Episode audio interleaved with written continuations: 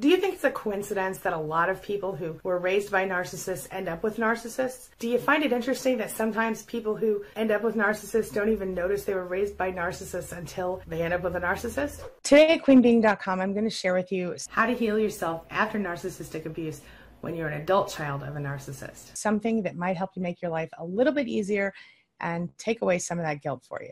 So Let's get started. Closed captioning provided by Athena Moberg and CPTSDFoundation.org. My name is Angie Atkinson, and on this channel, I offer free daily video coaching to help you discover, understand, and overcome narcissistic abuse in toxic relationships. I like to call it toxic relationship rehab. So if that sounds good to you, hit that subscribe button and let's get going. For most parents and their children, whatever the glitches are, the relationship is mostly comforting and supportive. This is not the case for children of narcissists. For some people, there's just more pain. There's more negativity in the mother child relationship than there is comfort or pleasure. And that is what we experience if we have narcissistic mothers. One of the things I hear most often from my clients when we're talking about narcissistic narcissistic abuse in toxic relationships is that whether they knew it before or they just realized it during our session, about 90% of them have at least one narcissistic parent or parent type person in their lives growing up. So, why is this? Why does this happen? I think one of the most important things that we have to realize as we're starting this conversation is that as individuals, we are raised by who we're raised by. We experience all different things in our lives, right?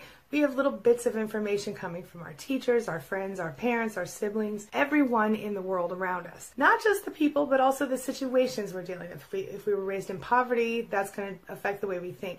If we were raised spoiled rotten and we never needed for a thing in the world, well, that's going to affect the way we think. If our parents were hippies, if our parents were lazy, if they were uh, possessive or, or controlling, all of those things are going to become part of who we are. As we grow up, we develop the ability and, in fact, the right and I think the responsibility to choose who we want to be. But before we become aware, before we wake up and we know that, we are quite literally, and even sometimes after we wake up and know that, we are quite literally the sum of our experiences. When you look at it from that perspective, we sort of, without even recognizing it, have a certain blueprint for ourselves that we become exactly what we are sort of raised to be. Now, when we have a narcissistic parent in that mix, it really throws us off. I've done entire videos before on how narcissistic parents affect us in the long run, so I'm not going to go into every single detail of that in this video, but you can check it out in the cards above and in the description below. With that being said, let's discuss a couple of those effects that actually cause us to end up with narcissists in relationships. So, we're being honest, part of the reason that we end up with narcissists is because we are people pleasers. And when we have been raised by a narcissist, if we don't become a narcissist, we tend to become the opposite of that, a people pleaser. Whether or not they're openly abusive, our narcissistic parents taught us that their needs, their desires, their wants, their standards were more important than our own, and we were required to somehow follow their rules. And if we didn't follow the rules and do what they wanted us to do, well, then we were inherently bad or unacceptable or as always, not good enough. We, as empaths, sometimes we would end up becoming caregivers of our parents, where we, instead of you know, getting the love that they needed to give to us or should have given to us, we would watch them and make sure they were okay and we would, you know, take care of them, sort of almost like an extra parent. We would blame ourselves. We were consistently blaming ourselves. And if our father was anxious and stressed out and yelled at the whole family, it must be our fault somehow. If our parents got divorced, sometimes we would blame ourselves for that because it was easier for us to imagine that it must somehow be our fault and, and that we could try to do something to fix ourselves. And quite honestly, in some situations, our parents outright told us everything was our fault. Regardless of what your situation was, chances are you became a people pleaser and that you believed you were not good enough and that you also sort of were chronically blaming yourself for every single thing that went wrong in your life and your family's life. And in your desire to be loved as an individual person, you were also always trying to figure out exactly what you could do to make your parent love you. So maybe you thought, oh, if I was quieter, if I got better grades, if I took care of the dishes, if I did all the things I needed to do, if I did all the things that this person wants me to do, maybe I'll be good enough. Maybe they'll finally love me. And when that never happened, you just were persistently looking for love. And whether you admitted it to yourself or not, it was a thing. As empaths, as survivors of this type of abuse, we very often blame ourselves for everything that has gone wrong in our lives and we look for ways to make ourselves better, which in many ways seems to be the only thing that makes sense to us because our parents teach us that they're perfect or that they're near infallible, or if they are fallible, then it's our fault somehow. And maybe it just has more to do with the fact that we need to maintain hope. We need to believe that things are going to get better. And so if we can stay focused on how we can fix ourselves or what we could be doing better. Maybe it's a little bit of how we survive. With that being said, I think it's important to talk about one more major quality that happens to kids who are raised by narcissists, and that is insecure attachment. So, first, I think it's important to define secure attachment, and that is our level of comfort with being attached to other people and trusting that that attachment is safe and okay for us. Dealing with having been abused or neglected or ignored or dealing with, you know, an emotionally absent parent or a parent who didn't take care of us in some way very often leaves us kind of flapping in the wind in our parent child relationship. So when we go and we think about as adults getting into relationships with new people, other people, we are insecurely attached. We don't trust that attachment. So a couple of different things can happen. Either we can become the sort of people who refuse to connect to anyone and who just absolutely don't attach to people at all and who just kind of a lone wolf type of person, or we can go the other direction where we get someone, we attach them, and we're like, nope, I'm not letting go of you. I'm holding on to you forever and ever and ever. This can actually go really, really far in the wrong direction if you're not careful. But one of those two things is happening. Either we're going to become avoidant of any sort of personal emotional connection. We're going to refuse to attach. That's called avoidant attachment. Or we're going to be so excessively upset, nervous, anxious about it that we're going to do the anxious attachment thing where we're going to just constantly be chasing love, chasing love, chasing love. One of my favorite movies was called Practical Magic. And these two sisters, they lost their parents, okay? They were raised by these two aunts. And in the movie, they're watching their two aunts from the stairs, you know, do some magic spell on some lady who's desperate to get this man back. And one of the sisters goes, I hope I never fall in love. That's she. She can't even imagine the horribleness of that moment. Why? Why anybody would want to feel like that? Because this woman was feeling very desperate to get this man who wasn't available to her. And the other sister goes, "Oh, I can't wait to fall in love." See, so one sister was doing the avoidant, I don't ever want to be with somebody thing, and the other one was like, oh my gosh, I'm chasing love. That thing happens to us. So as we grow, as we move forward, as we seek new relationships, this becomes a problem for us. Whether you go with the avoidant attachment or you go with the anxious attachment, chances are it's not going to serve you well in relationships. Now I'm going to share with you a bit of the conversation that I had with Dana about this very topic. So take a look. You know, sort of like the saying goes, the last thing the fish notices is the water. And so when you're raised in around dysfunction, and if you, especially if you have a parent who is, you know, controlling, uh, condescending, critical, even a parent that's just simply emotionally unavailable, that's going to be your baseline for what's normal, for what is love, for what is attachment, for what is appropriate, for what we're worthy of, all of these things. And so I guess I was comparing my childhood to a lot of other people and thinking like, well, but mine wasn't that bad. And I had really minimized a lot of a lot of the neglect, a lot of the, you know, lack of healthy bonding, a lot of a lot of the stuff that went on. It wasn't until after my second relationship down the road that really brought started to it was like pulling a string on a sweater. Like when things I began kind of examining things, that was when I realized because I was like, how am I continuing to get tangled up with these people? And then I realized it's the love bombing. Then then I realized, okay, so then why like what am I misreading about this? That messed with my mind so much because I just thought, you know, the men that I was I was never like attracted to really like to bad boys. I was always attracted to very um, intellectual men, very nice, seemingly very nice guys, like Prince Charming kind of guys and it didn't dawn on me for a long long time that that was a huge red flag was charm. When i realized okay i've been walking around feeling unloved and unimportant pretty much my whole life and that had made me you know primed for emotional manipulators. And so when they when they would make me their whole world I was totally wanting to jump into that whirlwind, and I was like, "Oh, this is so amazing! I they I feel like they're my soulmate. I feel like this is what's meant to be. This is healthy. This is ideal." Not realizing that this was a big whirlwind of red flags. And so once I realized that piece, that was you know a huge game changer i was able to slow things way down and so now you know i'm able to kind of to recognize those vulnerabilities within myself and to work towards getting those needs met in a healthy way to where i mean there's just so there's just so there's so much to understanding all of this right. but understanding our vulnerabilities. We all have vulnerabilities because we're all human.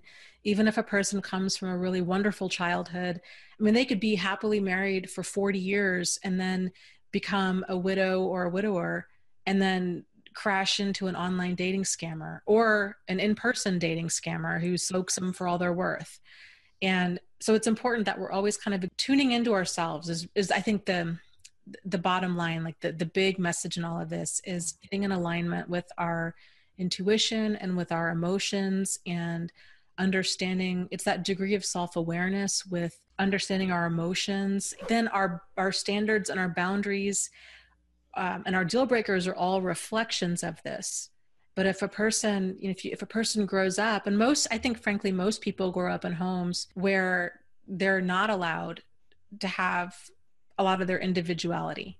You know kid, it's sort of like the kid should be seen and not heard kind of a thing. And so i think children kind of um unfor- and i think we're on we're on the cusp of doing more conscious parenting. So i think yeah.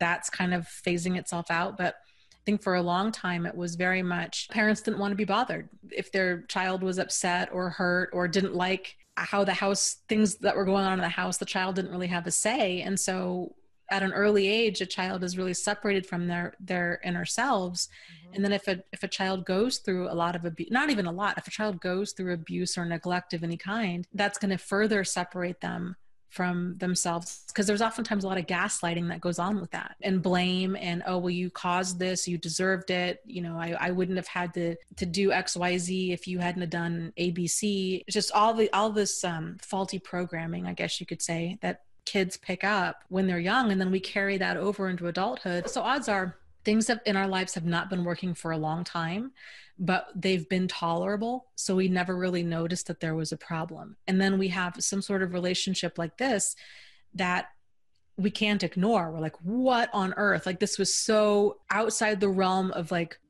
normal human behavior. What's going on? And then if it continues to happen, then it's sort of like, okay, now there's a pattern here. So what's going on? So for me, it was that first relationship with Jack. And then it was a few years later, that relationship with Steve that was when I realized it was a pattern. And then I began going back and looking at all of my significant friendships in my life, um, other relationships that I'd had with with men, with my parents, with you know coworkers, and you know you start kind of seeing, oh man, there's really this reoccurring theme here. Then it all starts coming together. I think you can kind of see where this is going, right? So if you want to change your life, if you want to stop feeling like you're dependent or like you're not good enough. You have to start with self love. One of the most important things we must remember on every single level is regardless of how you grew up, regardless of what your parents told you, regardless of what the narcissist told you, regardless of any of that stuff, here is the big important thing I need you to hear from today. You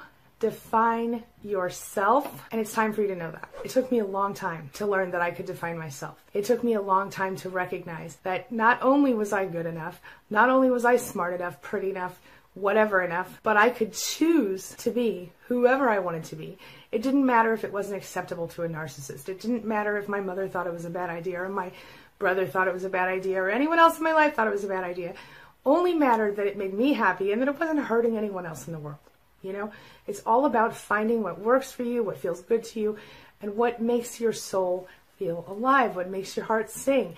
The thing that gets you going in the morning, or that could if you found that thing. It's all about loving yourself. Ultimately, it's all about loving yourself, and you don't even really, I didn't even really know what that was until I managed to do it. So I want you to start today, right now, by dropping all of that old junk, all of those old perceptions, those niggling voices in the back of your head that are telling you you're not good enough, that's not even you. That's somebody else's voice from the past echoing.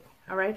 Let go of that stuff. Every time you hear yourself tell yourself, I'm not good enough, I'm not good enough, I'm not smart enough, I'm not handsome enough, pretty enough, whatever, say no. That's not true. Psst, out. Get out, out, and focus on what you really do want. Focus on what you deserve. Focus on loving yourself and treating yourself in the same way that you would treat someone you love. One of the best ways to learn to love yourself after you go through narcissistic abuse is to imagine what would a good mother have treated me like? How would a good mother have treated me? How would a good mother have loved me?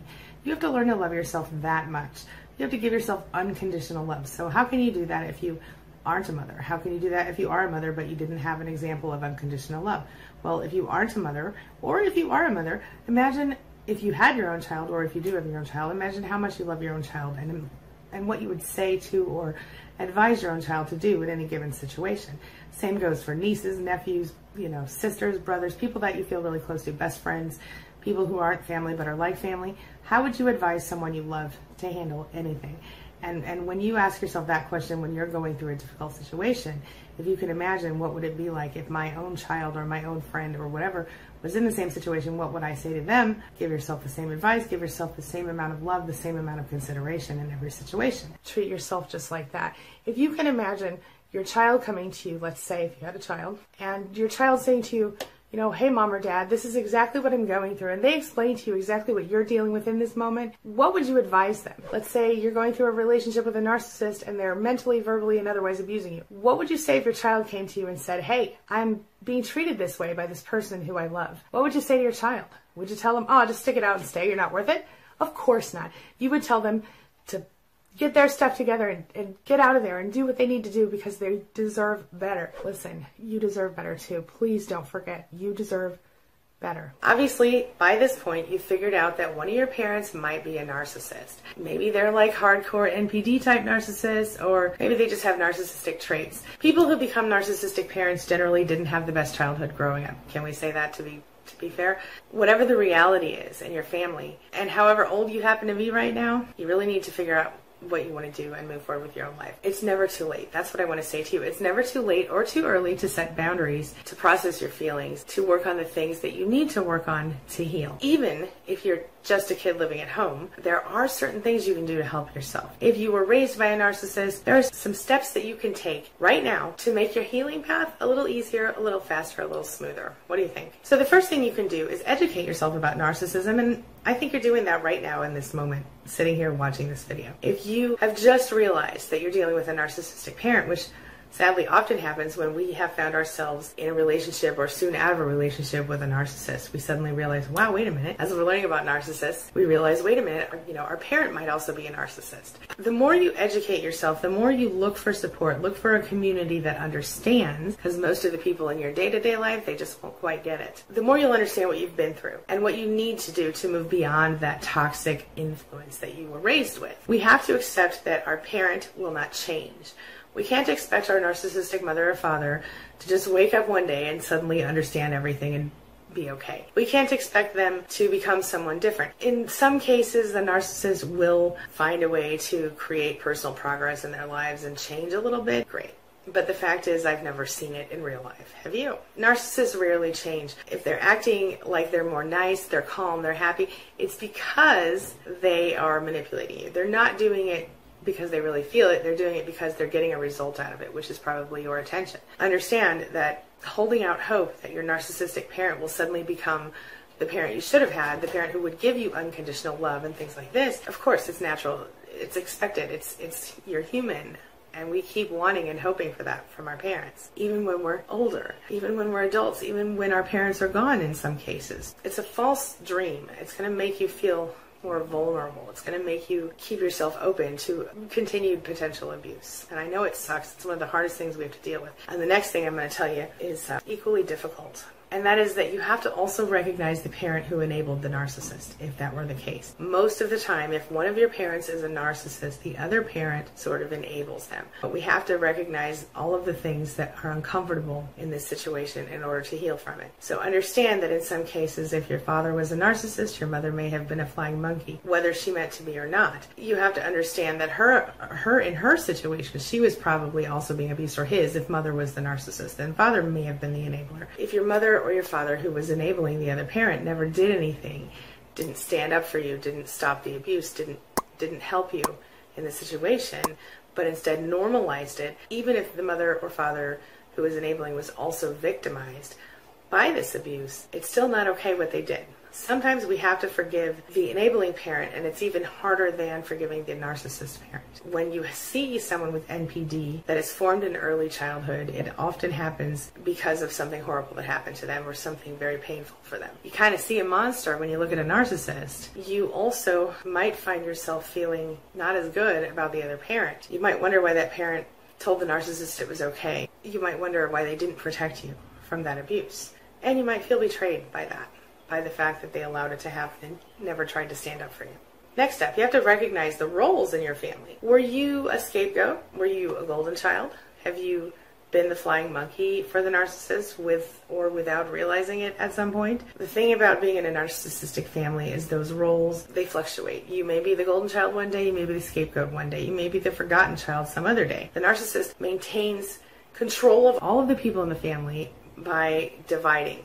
They try to divide you because of the whole divide and conquer factor. Your narcissistic parent could alienate you from your siblings, could alienate you from the other parent, especially if the other parent tried to stand up for you you might feel betrayed by your siblings or your other parent because the narcissist may have twisted things to make it feel that way. It's not just you who was affected, but everybody else inside your nuclear family. And the system is not normal. It is not healthy. It is very dysfunctional. There may be one dominant narcissist in the family who uses the rest of the people like puppet strings, mostly just to serve the narcissist's needs.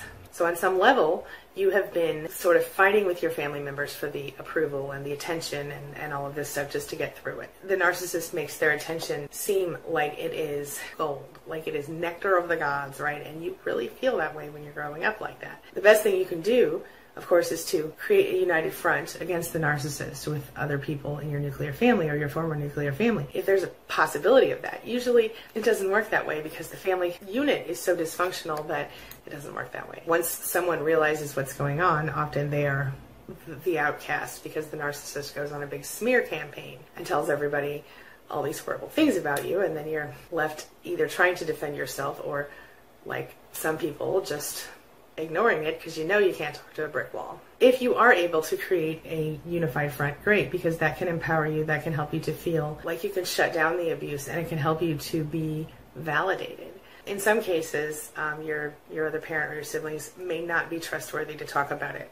They may not even be open to the idea. They may completely deny that it's a thing. So, be prepared for people to not believe. Be prepared for people to want to protect themselves from you because how dare you accuse you know, perfect parent A or B of being a narcissist.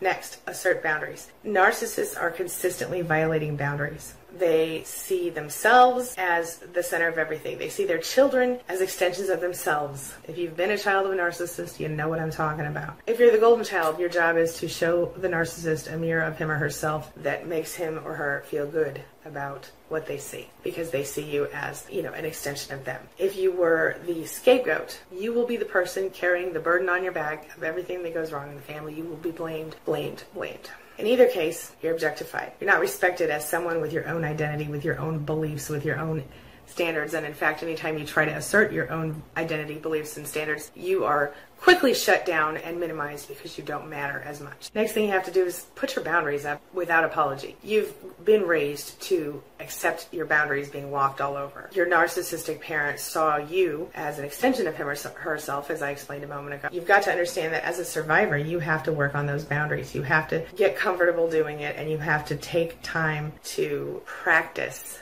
being strong enough to make your boundaries stand up. The first place you start, of course, is with a narcissistic parent, and, and depending on your, your situation and your level of abuse, you may want to go no contact. If you don't go no contact, you may want to go low contact, depending on how much they're still affecting your life today. Hi, Angie. How do I handle aging narc father who continues to gaslight and blame me for severe childhood abuse my mother inflicted on me?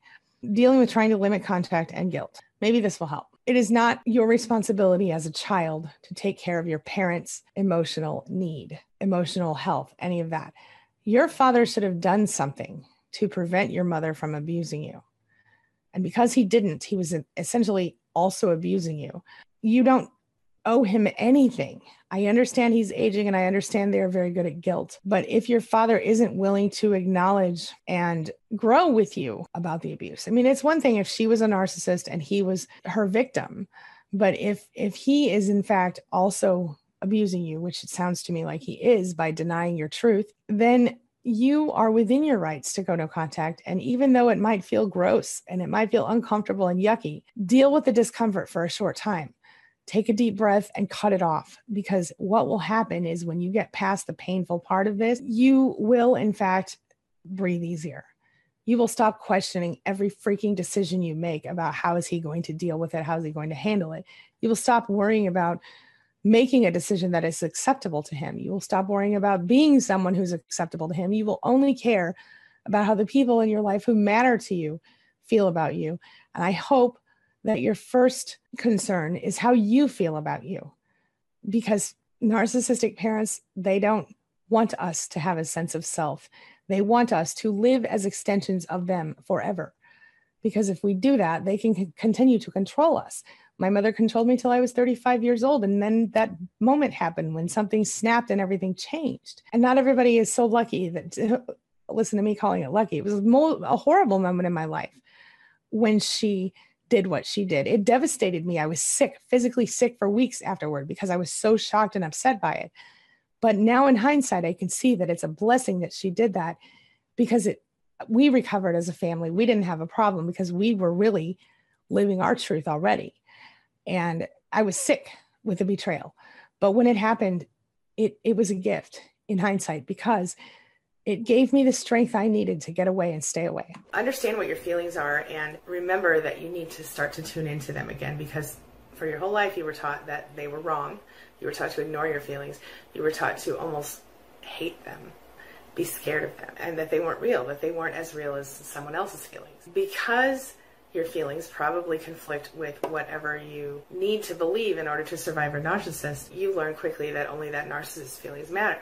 And then, of course, if you found yourself in a narcissistic relationship again after you left your parents' home, you, you unfortunately were put in a position where you were actually sort of seeking someone else to serve because you didn't know what to do with yourself if you weren't meeting your mother or father's needs because you spent your whole life doing that. You find yourself being crushed you find yourself being ridiculed or being raged against more likely. If you do rage, you probably find yourself in a really bad situation. You might be shamed, you might be attacked in public, you might be smear campaigned by your own parents. The most important thing you can do for yourself here is, and I want you to listen, is to reconnect with your feelings. The most important thing you can do is to reconnect with your feelings because this is the disconnect that we've all got. We've all been taught not to trust ourselves, not to trust our feelings, not to believe ourselves. And the fact is that we have feelings, we're allowed to have feelings, and we need to open ourselves and let them in. It's okay to feel things.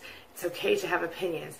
You have a right to have opinions with your feelings, you will figure out who you really are, what you really want, and you'll figure out that about half of the bad stuff in your head is just conditioning you're carrying around from the narcissist. A lot of the things that you believe about yourself right now aren't even true. Your narcissistic parents started pouring that stuff in your head when you were very small, and if you ended up with a narcissist as well, that person is also has been pouring stuff in your head. Your head's full of shit that's not your fault. That isn't even true. It's things that other people perceive about you. You decide what's true about you, not someone else. You feel me? Since you have been hurt in so many different ways by this alternative world, this alternative you that the narcissist has created. You don't have to believe the narcissist version of you. You decide who you are, not anybody else. You have to understand narcissists are always projecting their own inner insecurities onto you. They're always trying to stand on your head so they'll feel good enough about themselves. They feel like they're not tall enough emotionally. As you learn to tune into who you are, you're going to start to get mad a little bit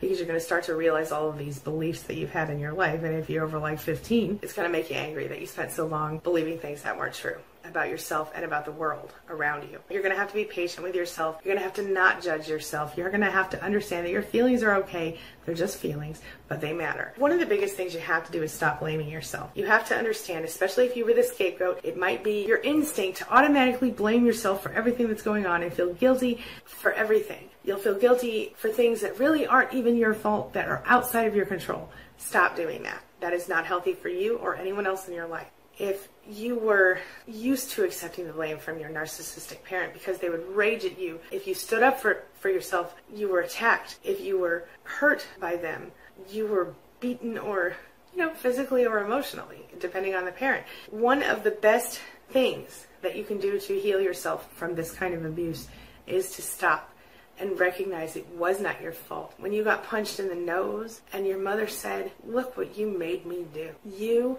didn't make her do it. If your father gave you a fat lip because you looked at him the wrong way, you didn't make him do it. It's not your fault. And I mean verbally, physically, whatever. Any sort of attack that you were given. It's not your fault. Normal parents don't do that to their children. Do you do that to your children? If you do, you might want to rethink what you're doing. Honor your feelings. Remember that your feelings are real. Remember that you don't have to accept things that aren't acceptable. And remember that you are the only one who gets to decide what you accept, what you tolerate, and who you are. Treat yourself like you deserve to be treated. Let go of things that hurt you, attract more things that you want in your life. Constantly vibrate a feeling of abundance, a feeling of peace, a feeling of happiness, a, feel, a feeling of everything going your way. Now, I know that sounds hard to do, especially if you're in the middle of the, the, abuse right now, but the sooner that you can start to let go of the things that hurt you and move forward into the light of what you really want, life's going to get a lot better a lot faster. This brings me to the question of the day. Question of the day. Question of the day. Question of the day. And the question of the day is if you found yourself with a narcissist, did you recognize that you were with a narcissist first and then recognize that your parents were also narcissists? Or if you were raised by a narcissist, did you end up with a narcissist?